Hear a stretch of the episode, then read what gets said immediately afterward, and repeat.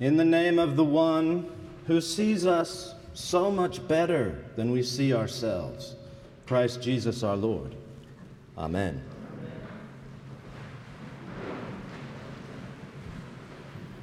Hmm. It is very good to see you all this morning. I am in Oklahoma City celebrating my 30th high school reunion. Yeah, 30 years. And I was hoping to spend the Sunday of that weekend back here in a quiet reunion with my St. Paul's family. And I, I emailed the dean to just let her know I'd be passing through. And she invited me to preach. Katie, thank you so much. I'm honored to be in this pulpit. And you are in very good hands with Dean Churchwell. I bring you greetings from all the backs in Chicago land. And let me give you some updates. I know you're going to want this. Everyone is well. Louisa is on a college tour trip with Meredith. The twins, Joshua and Simon, stayed home because they are the starting offensive linemen on the freshman football team. My sister Elizabeth recently remarried and is, has a very happy life in Minneapolis. My brother George is killing it in LA, as you might expect. My mother, Margaret, blooms where she is planted. I keep my dad, Dean, back very, very busy. He works for me now.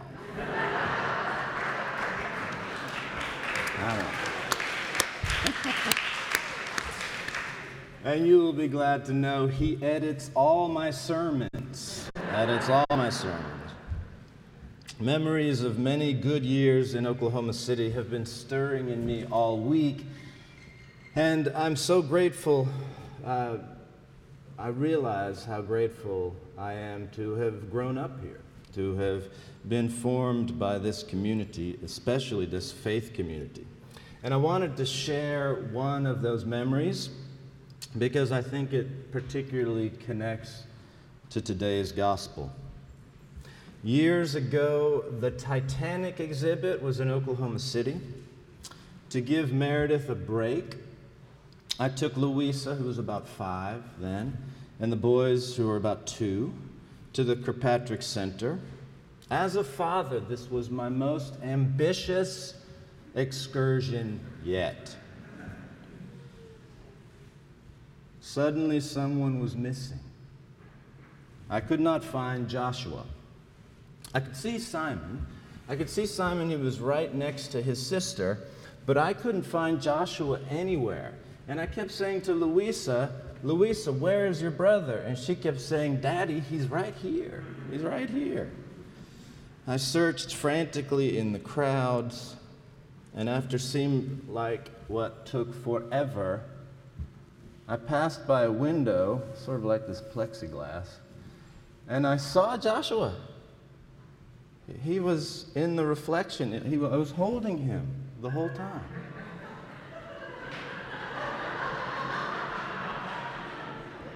I was just, he was quietly sitting there, peaceful, just like that lamb in the window right behind me. As I think today about blind Bartimaeus in the gospel, I picture him sitting, seated in a crowd of people standing. Um, they are, he, he is hearing about this amazing miracle worker, Jesus, but he can't look for Jesus. So he calls out, he shouts anxiously out into the darkness of his blindness Jesus, son of David, have mercy on me. Jesus, son of David, have mercy on me. Jesus, son of David, have mercy on me. And this begins to annoy some of the people in the crowd. But Jesus hears it and responds. And Jesus says to him, What do you want me to do for you? That's kind of a strange question, isn't it? Why did Jesus bother to ask, What do you want me to do for you? What else would a blind man ask for? Than to receive his sight. But you have to understand that when Jesus traveled, he provided a kind of mobile Guild of St. George wherever he went. Funds were gathered in and then distributed to the poor and the hungry along the way, and Judas was the keeper of the money bags. Most blind beggars asked Jesus for bread or for money or for something to just help them get by as they were. Jesus was prepared to respond to them at that level. Many of us pray frequently just to survive the way we live now. And like Jesus, God hears our request, God listens, even when our habits and what we are doing are a constant distress and a heartache to ourselves and those around us. The truth is, very few of us actually ask God to change us. If I am changed and my eyes are opened, the first thing I might see is just how blind I have been. One of the key learnings that I learned right here was this. Was this? That the healed alcoholic sees that he or she is an alcoholic. That's how they know they're healed. Spiritual healing may present a discomforting paradox. Imagine paying for a sightseeing tour and finding the first sight you see is your own frail reality. The culture wars that we face as a people today are driven mostly by people trying to strengthen their own viewpoint rather than seeking a shared reality in a unity of heart with God and with one another. Bartimaeus asks, Master, let me receive my sight. Most of the world religions speak about blindness as our common human condition. We all struggle with blindness. Humanity is in desperate need of something called illumination. We see this view everywhere in Holy Scripture as ancient teachers shine light into human darkness. As the prophet Isaiah described it, we grope for the wall like the blind. We grope like those who have no eyes. We stumble at noon as in the twilight. Among those in full vigor, we are like dead people. We're like dead people. Halloween's right around the corner, and many yards are decorated with dead people. Many blind zombies groping through the dark are mocking us, dramatizing Isaiah's words before our faces. Biblical blindness is related to a general spiritual deadness, an unawareness of God, an unconsciousness of soul an insensitivity to spiritual vitality. From our zombie like deadly sleep, healing is awaking. That's what healing is. So the psalmist sings Look upon me and answer me, O Lord my God, give light to my eyes, lest I sleep in death. The Gospels are filled with conflicts between the illuminations of Jesus and the blindness of those who think they see. The truth of the obvious constantly threatens the person that already knows it all. Now, it's obvious that had I listened to Louisa, I would have figured out where Joshua was. It was just right here. As a child of this parish, of this cathedral parish, I should even now, and you should even now, picture yourself balanced carefully on the hip of your Savior, the Good Shepherd, for that is where you are always, at all times. Such clarity of seeing and sight sometimes comes at like 4 a.m. in the morning when your eyes are closed and it's a dark night and you have some fleeting vision that startles your mind. We see some sobering truth, like Don Quixote. Looking into the mirrors, we may see ourselves as others see us. We cannot, be, we cannot bear the deepest truth within us without a lot of help from God.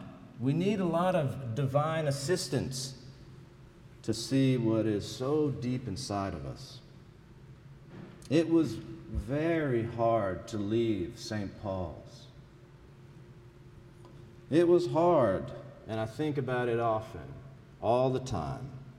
A big part of me would have been glad to have held on to everything and everyone here. Leaving, I wondered, would I ever find the love and the strength I found here? When I hear about Bartimaeus throwing off his cloak, springing up, and coming to Jesus, I think about my own children. My twin little toddlers, who many of you will remember, have joined the high school diving team. They have started jumping off a 10 meter platform. 10 meters. And every time they do it, it makes my heart leap with fear. And yet, that splash, there's this baptismal faith that comes through that splash every time. It is God who moves the heart from fear to faith. Such faith cannot be merely thought up in the head, it's got to be practiced, it's got to be put into action to be both real and trusted. Blind Bartimaeus, throwing off his cloak, becomes a dramatic superhero of faith. He lets go of his security, his beggar's shelter. Back home in Lake Forest, it's stewardship time. It may be stewardship time here, maybe. And our theme this year is courageous connections. What do we hold on to? What do we let go of? Courage and generosity are two sides of one coin of faith. A form of Bartimaeus' words has been handed down to us and frequently practiced as a Christian mantra for centuries. Jesus, Son of God, have mercy on me, a sinner. My father taught me that prayer when I was a little boy and scared. He said, just say that prayer over and over. And I have used it to face down many fears it has been called by many, by many names, such as the Gospel Prayer, the Prayer of Jesus, the Pilgrim's Prayer, and the story of the Pilgrim's Way recommends praying it 10,000 times a day. Pray it until your heart beats it, until your body breathes it, until your soul reflects and carries it, realizing, seeing that heaven is near, and heaven is here now. Jesus, Son of God, have mercy on us, all of us this morning, and guide our hearts to faithful love always. Amen.